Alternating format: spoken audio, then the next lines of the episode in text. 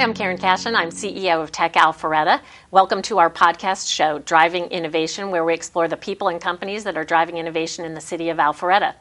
I'm here today with Ryan Hollenbeck, Senior VP of Global Marketing for Verint and uh, Chairman Emeritus of Tech Alpharetta. Welcome, Ryan. Thank you, Karen. It's great to be here with yes, you. Yes, yes. Thanks for joining us today. So, you've spent a career in the software industry and have been at Verint for a number of years. Tell us about that. First of all, how did you come to end up at Verint? Yeah, so I came to Verint through an acquisition of a company here in the area called Witness Systems, and I've been with Verint ever since. And right after the acquisition, it was a real opportunity, I think, for the Verint company to expand and grow the part of their business that we call customer engagement. And since then, we've uh, really taken off and become a market leader and, and uh, are known for customer engagement software and uh, over a billion dollar software company. That's fantastic. And Verint's located right here in the city of Alpharetta. Yeah, that's right. We're just up the road off of North Point Parkway right now, Alpharetta. Okay. And how long, how many years have you been with Verint? So the acquisition was in 2007, so 13 years now. Okay, great. Great. Yeah. And I understand that there's some big things ahead now for Verint towards the end of this year. Can you yeah, tell us a little about that? That's right. Yeah, it's a really exciting time for us at Verint because in February, which is the beginning of our next fiscal year, we'll actually separate the business into two successful independently held software companies. So one of them will be cybersecurity, and then the part that's really exciting for all of us on the customer engagement side is to be a standalone, pure play customer engagement software company on its own trajectory in its own right. And our largest office will be right here in Alpharetta. Fantastic. Fantastic. Congratulations. Thank you. And in your current role, you focus on marketing, customer experience, and sales enablement. Is that right? Yeah, that's right. Okay. And tell us a little bit about um, what you're handling on a day to day basis. Well, you know, Verint's a big global company. We have offices all over the world. So just the, the, the marketing portion of it is pretty significant in terms of making sure that the market knows who Verint is and the kinds of software that we have and how we can help them. And uh, especially now in the pandemic, customer service and customer experience have become more important than ever. And so the marketing portion of it, I think, is pretty significant right now. And then the thing that really, I think, is probably the most excitement uh, that I get out of working every day is our customer experience program. And Verint has its own dedicated uh, customer experience leader, a woman named Nancy Porte, who does a dynamite job for us. And, you know, I think that team is a big part of the transformation and, and some of the culture change and real success we've seen over the last five to seven years at the Verint company.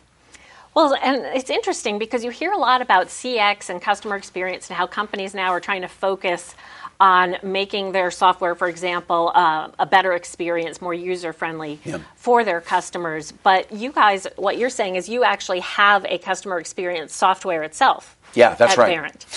That's right. We not only do we offer software to help companies balance customer experience with operational efficiency, but we also have an internal customer experience program where we focus explicitly on how can we make it easier for Verint to do business with. And one of our guiding principles is, is just that, really, to, to help customers uh, understand what Verint does and make ourselves as a big global software company as easy as we possibly can to do business with. Terrific. Thanks for explaining that. You bet. So let's talk a little bit about transformation and, and, transformational leadership. What does that phrase transformational leadership or transformational leader mean to you?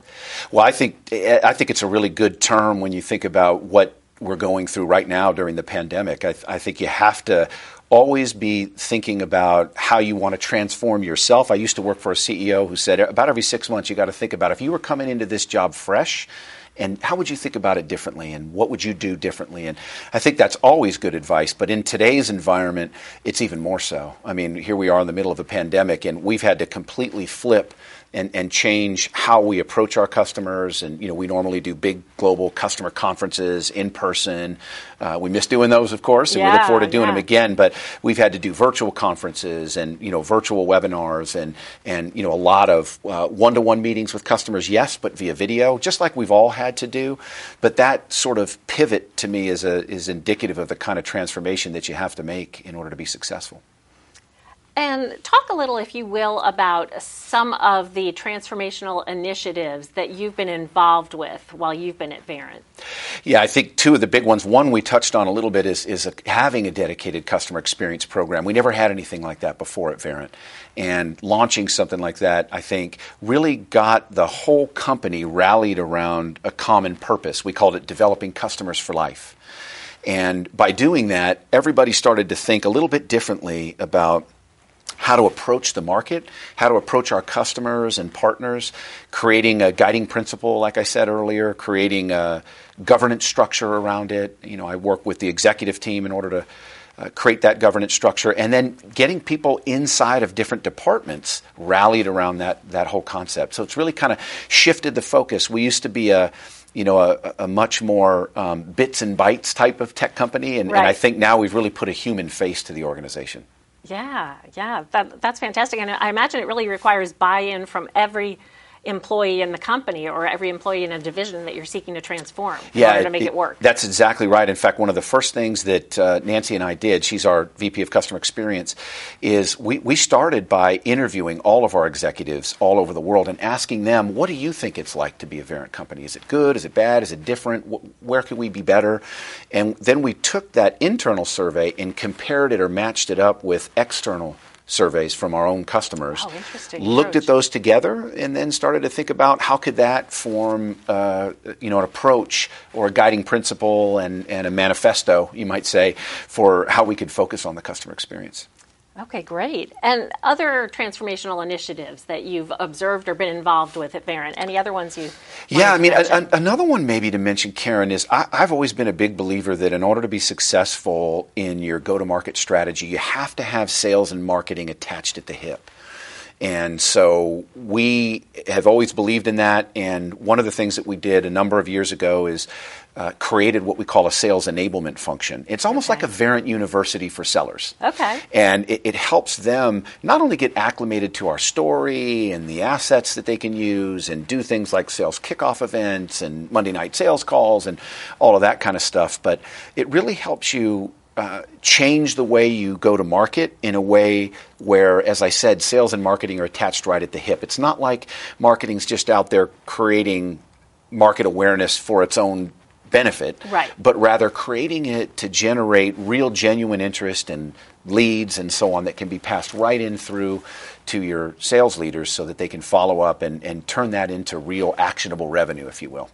And how has that been received? Oh, it's been great. I mean, it's been one of the big transformations. In, in, in, addition to the CX program, that's one of the biggest transformations I've been involved with at Verint. And it still exists today. It's, it's evolved over time, and we've changed leadership in it and everything else. But it's really been, uh, you know, a very well received and very successful part of the company. And it's really helped us really prop up our global sales machine, if you will, as, as uh, being as successful as they are. Excellent. Excellent. And of course, you've also served as chairman of Tech Alpharetta for 28 months until recently completing your term. Mm-hmm. And I will personally attest to the fact that Ryan was absolutely a transformational leader for Tech Alpharetta. And I wanted to talk with you a little bit. I mean, first of all, just by virtue of making that role your own, you came in and, and made the role a, a different role than what we'd seen before for the chairman's role of the organization, um, looking at it more as a, a working partnership and, and a hands on opportunity. So let's talk a little bit about that, about your time leading uh, as chairman of, of, the board for Tech Alpharetta and some of the transformational initiatives that the organization undertook while you were at the helm.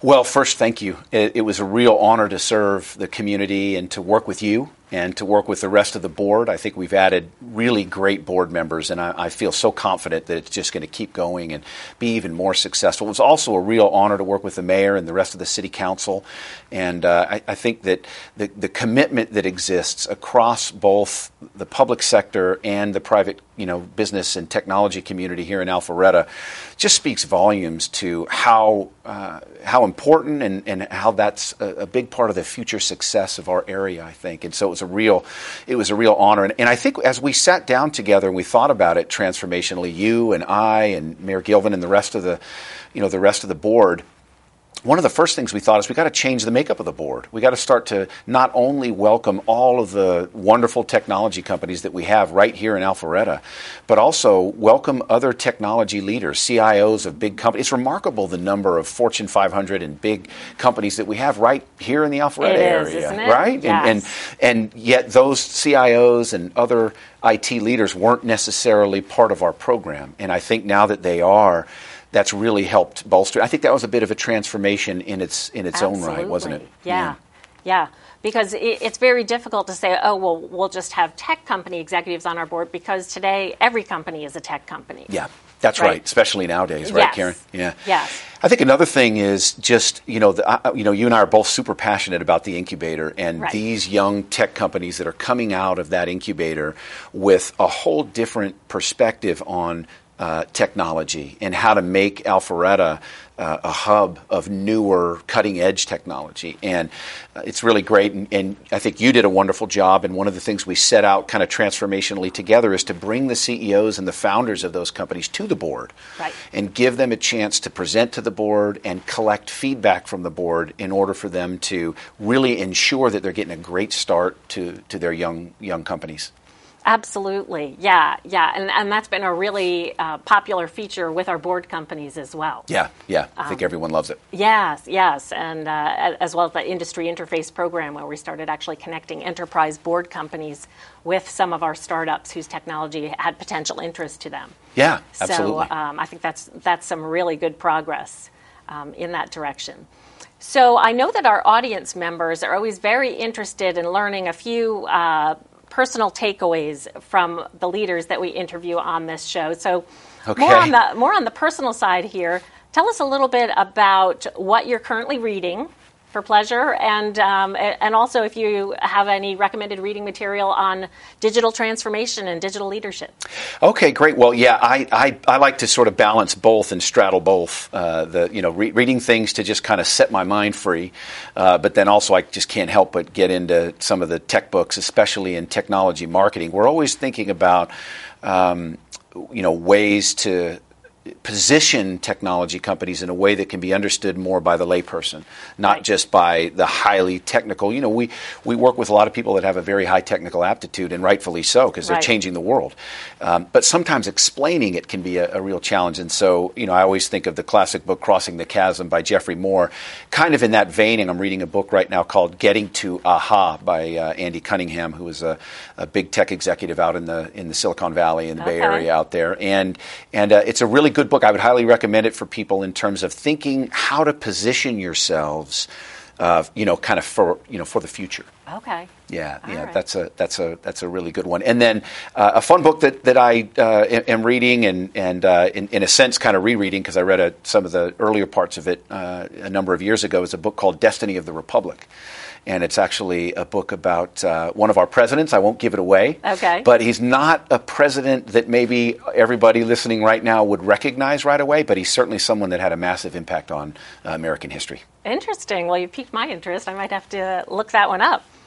Um, and let's also talk just momentarily about Alpharetta itself, the city of Alpharetta. You've been working at Verint in the city of Alpharetta for a number of years. So, Yeah. speaking of transformations, the city's transformed uh, quite a bit over the last eight to ten years.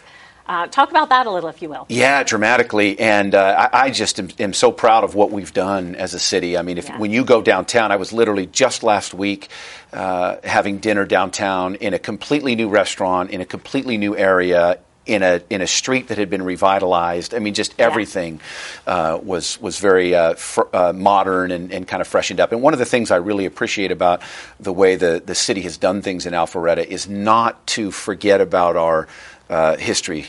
You know, in other words, there's Right. a lot of historical buildings that have been preserved, while at the same time introducing a lot of new, more modern, uh, you know, kinds of ideas. And I know one example is uh, you and I sometimes will meet over at Never Enough Time Right. uh, which is a restaurant right there in downtown. And Never Enough Time used to be, you know, a small little hole in the wall over on the east side of, of Alpharetta near McGinnis Ferry. And uh, I got to know the founders there, and, and uh, I used to love going there for breakfast and lunch. And, and now, of course, it's a great place for us to meet, and it's expanded, and Right. it's kind of a good kind of a good example of that sort of thing in, in the downtown Alpharetta area. Yeah, yeah, absolutely. Um, any other favorite restaurants down in the city center or downtown area? Yeah, I mean, I, I you know, for me, I, have always in Alfred, I've always loved to. Um, to, to just try all the new restaurants and, and maybe rather than just list a bunch of my favorites, I'll just say there's also something that in the pandemic we don't get to do like we normally get to do, which is right. that outdoor uh, food uh, festival yes, that we do. Yes so fun, and it's a chance taste, to taste of Alpharetta. Taste of Alpharetta. Yeah, that's yeah. the one, and it's just such a great chance to to um, uh, you know, try all the different restaurants and all the new things that are that are coming in, and we sure miss doing that in the same way that we used to get to do it anyway. And uh, looking forward to get a chance to, to, you know to kind of do that again. It's a lot like when we do the Mayor's Challenge, the run, absolutely, and it just brings the whole city together. And there's food trucks out there, and there's different companies, you know, in the area yes. that are around there, and and of course we get to we get to see the mayor and hear from the mayor, but also we see all the city council members, we see yourself, mm-hmm. a lot of the other Tech Alpharetta board members, and our incubator incubator companies, and it's a really great way that the whole company comes together. I think that's yeah. true for uh, Taste of Alpharetta also. Right, right. Yeah. All right. Well, we're going to wrap it up here for today's show. I want to thank you again, Ryan, for taking the time to join us today and, and share with us a little bit about uh, transformational leadership and, and your own career trajectory as well. Thank you for having me. Thanks very much.